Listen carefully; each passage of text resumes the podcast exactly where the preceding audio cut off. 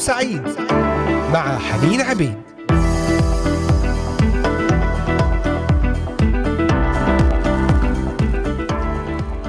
أهلا وسهلا بكل احبائي مستمعي إذاعة صوت الأمل من الأراضي المقدسة لبلدان الشرق الأوسط وشمال أفريقيا أوروبا كندا أمريكا أستراليا. تحية باسم يسوع المسيح أحييكم ونشر المحبة والسلام والفرح والبركة من إذاعة صوت الأمل نهاركم سعيد. في هذا اليوم آخر يوم من شهر فبراير شباط. نختتم شهرا لربما كان مليئا بالتحديات مليئا بالصعوبات ولربما اختلطت الأفراح أيضا به.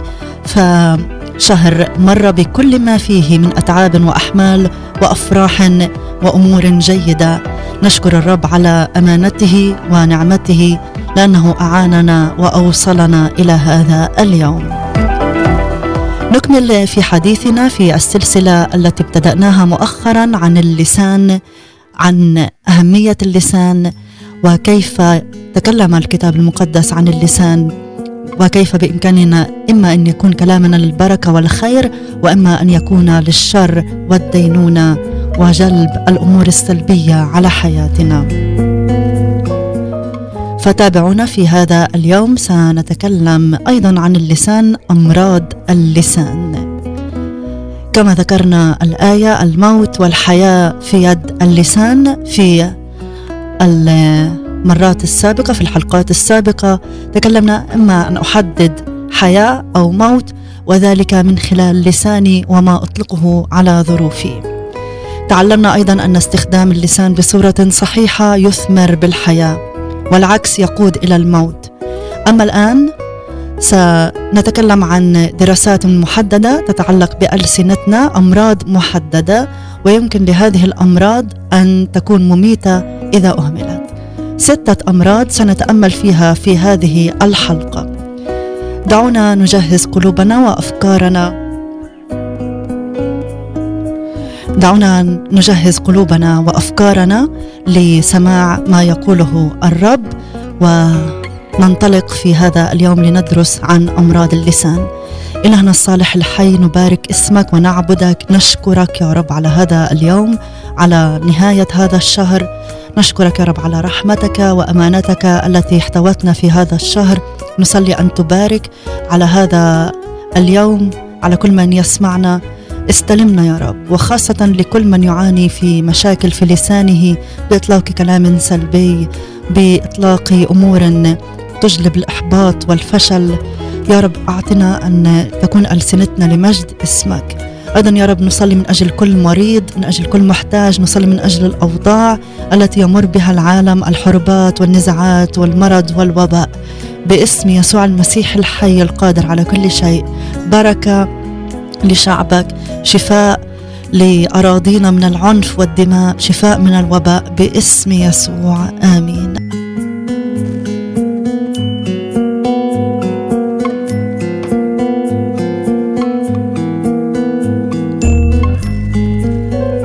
نعم أحبائي عدنا إليكم وموضوع حلقتنا لهذا اليوم ضمن سلسلة اللسان.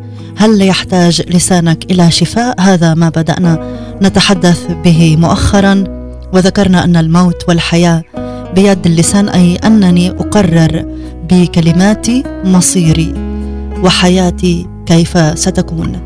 اليوم وصلنا إلى أمراض اللسان. المرض الأول هو كثرة الكلام. وننوه مرة أخرى أن هذه الأمراض محددة تتعلق بالألسنة ألسنتنا ويمكن لهذه الأمراض أن تكون مميتة إذا أهملت بمعنى تسبب الموت لحياتي إذا أهملت. كثرة الكلام. وهذا مرض مألوف جدا حتى أن الناس أخذوا يقبلون بوجوده كأمر طبيعي مسلم به. يقول آه، سفر الأمثال الأصحاح العاشر والآية التاسعة عشر كثرة الكلام لا تخلو من معصية أما الضابط شفتيه فعاقل. كثرة الكلام لا تخلو من معصية. أما الضابط شفتيه فعاقل. فإذا تكلمت كثيرا لا يمكن أن تتفادى الخطأ أبدا. ويحذرنا الكتاب المقدس من كثرة الكلام حتى في صلاتنا. قال رب المجد يسوع ومتى صليتم لا تكرروا الكلام باطلا. لا تكثر الكلام لا تكرر الكلام. الأمر الذي يحتاج أكثرنا الانتباه إليه. في سفر الجامعة الأصحاح الخامس والآية الأولى والثانية قال الحكيم احفظ قدمك حين تذهب إلى بيت الله فالاستماع أقرب من تقديم ذبيحة الجهال لأنهم لا يبالون بفعل الشر. لا تستعجل بفمك ولا يسرع قلبك إلى نطق كلام قدام الله لأن الله في السماوات وأنت على الأرض. لذلك فلتكن كلماتك قليله لتكن كلماتنا قليله كثرة الكلام تجعلنا نركز فيما نقول ونصغي وننتبه ونمحص الكلمة. يروي ديريك برينز قال لي أحدهم يوما تذكر أن الكذب بالكلام ليس خطية أكبر من الكذب بالترنيم. ينهى من عبارة ملفته للانتباه. تجعلنا نتيقظ. نعم لقد سمعت اناسا يرنمون كلمات التسليم الكامل والتكريس الفائق لله مثل سلمت قلبي خصصت حبي أنا لك كلي بجملتي. وكانوا هم أنفسهم يتهربون من دفع القليل من مالهم لعمل الرب. هذان موقفان متناقضان فإذا كنت لم تكن مستعدا حقا لتسليم حياتك للرب لماذا تقول له ذلك؟ ألا تدري بعد بأنك ستعطي أمامه حسابا عن كل كلمة قلتها أو رنمتها في محضره؟ نعم يا أحبائي ما أكثر استعجالنا إلى نطق كلمات أمام الله وخاصة مع الترانيم إذ نكون مندمجين متأثرين بالألحان الجميلة والتعبير الرائعه لذلك لننتبه لننتبه لنكون عاملين في الكلمة لا سامعين فقط. تعالوا نرنم مع يثام اسكندر. هرفع إيدي ومجد سيدي حبيبي وفدي. نرفع الأيدي ونمجد الرب بكلامنا وبلساننا. أيوة رنم أيوة سبح أيوة غني له عني تألم عني تجرح ما أقدر اوفي جميله أيوه رنم أيوه سبح أيوه غني له. عني تألم عني تجرح ما أقدر اوفي جميله أرفع إيدي وامجد سيدي حبيبي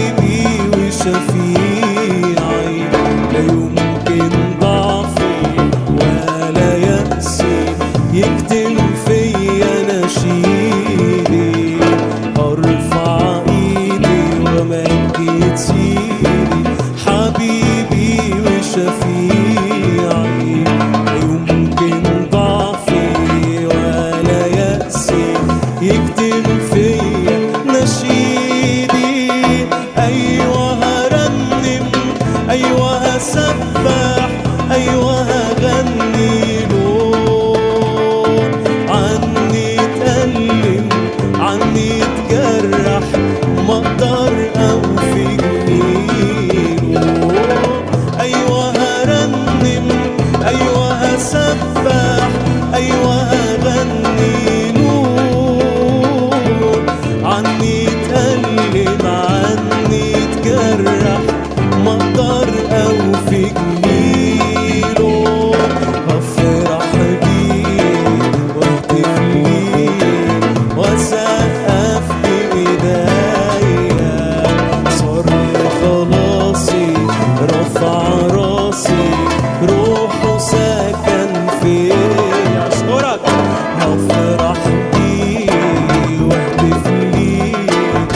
واسقف بايديا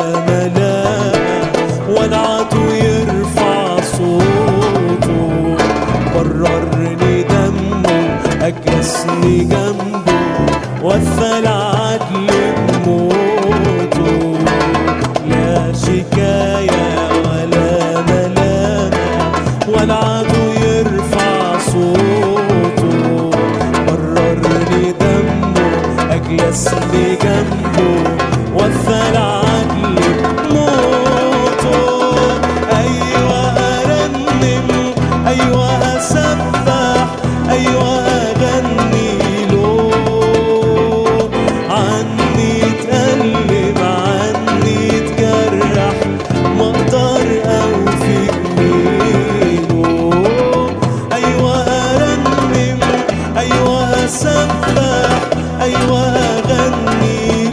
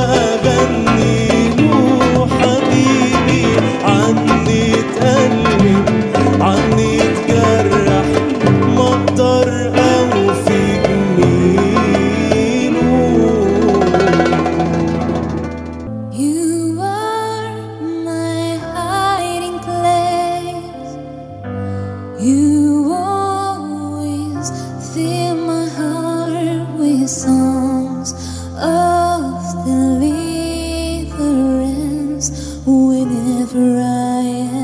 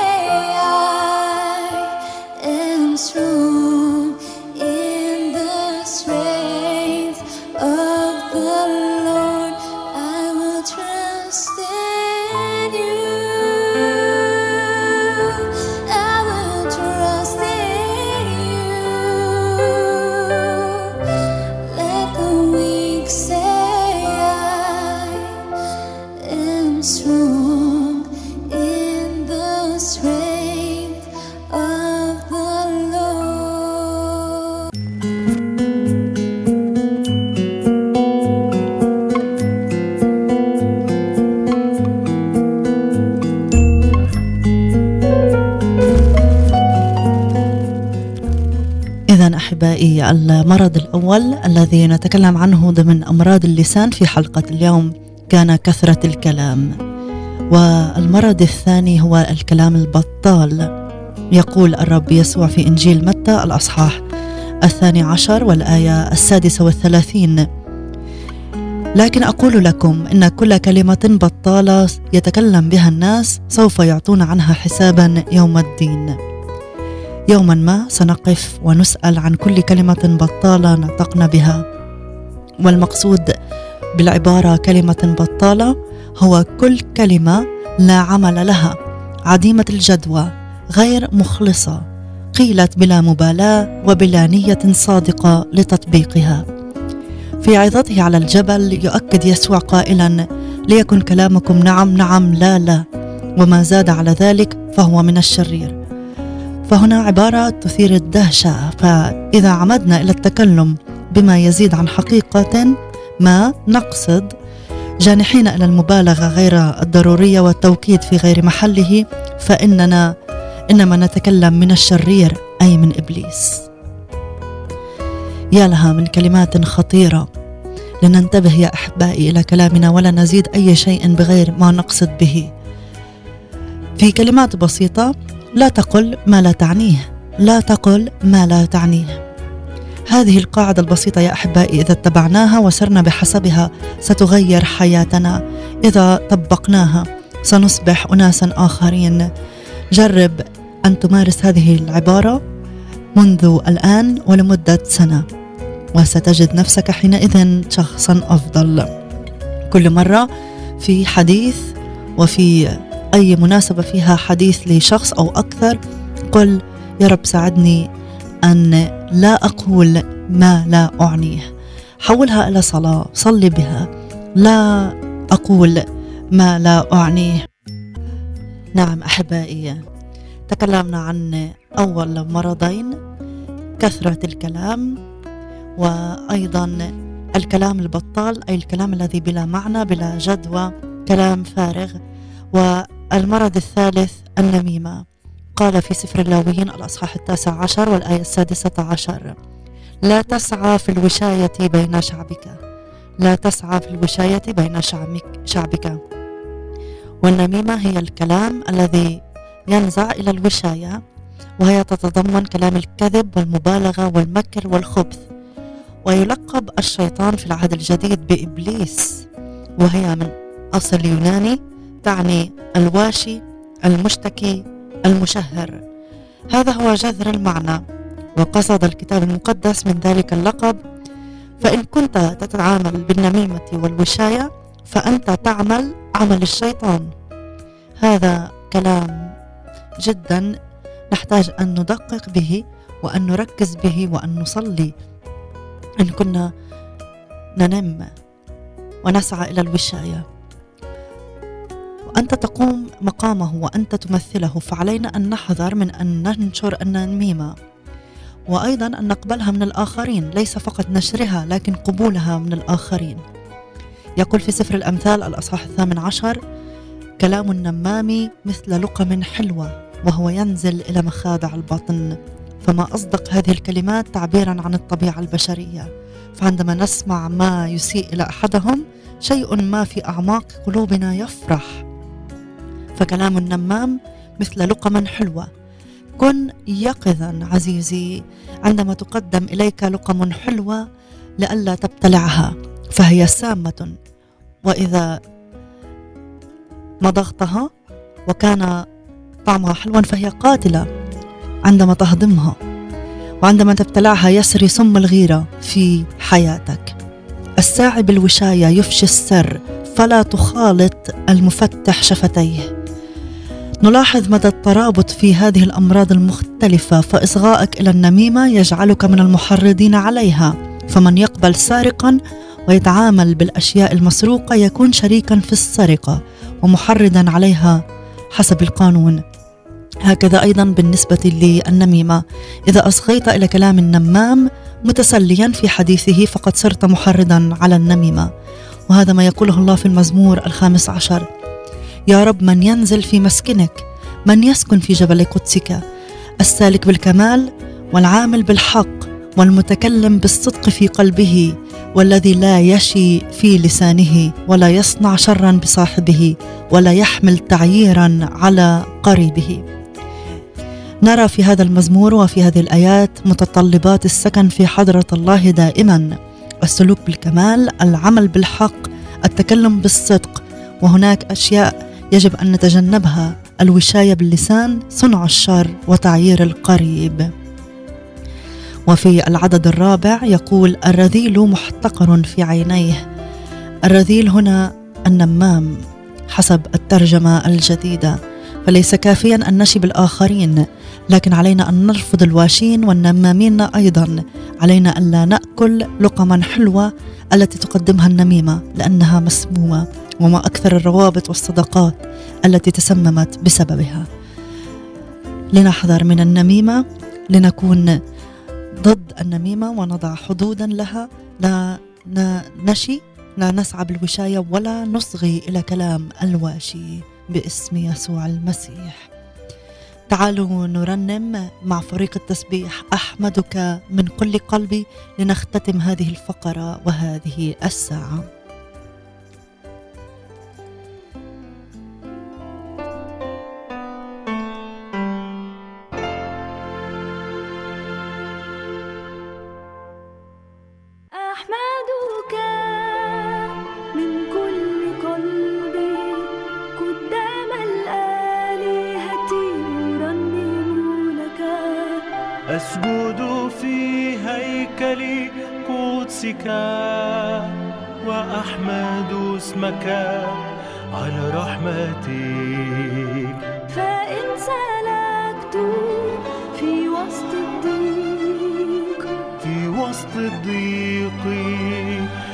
توحيني على غضب أعدائي تمد يدك وتخلصني. يمينك الرب يحمي عني. الرب يحمي عني. الرب يحمي عني. يا رب رحمتك إلى الأبد. يا رب رحمتك إلى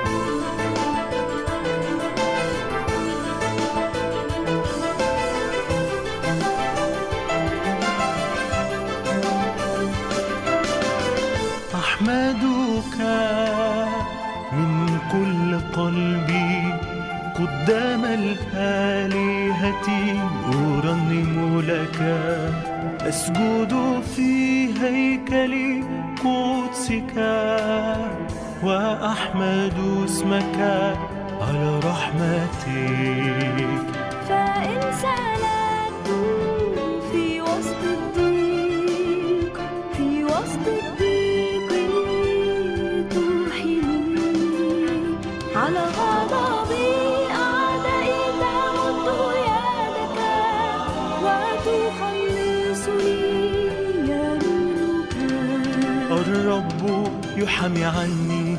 الرب يحمي عني. الرب يحمي عني. يا رب رحمتك إلى الأبد.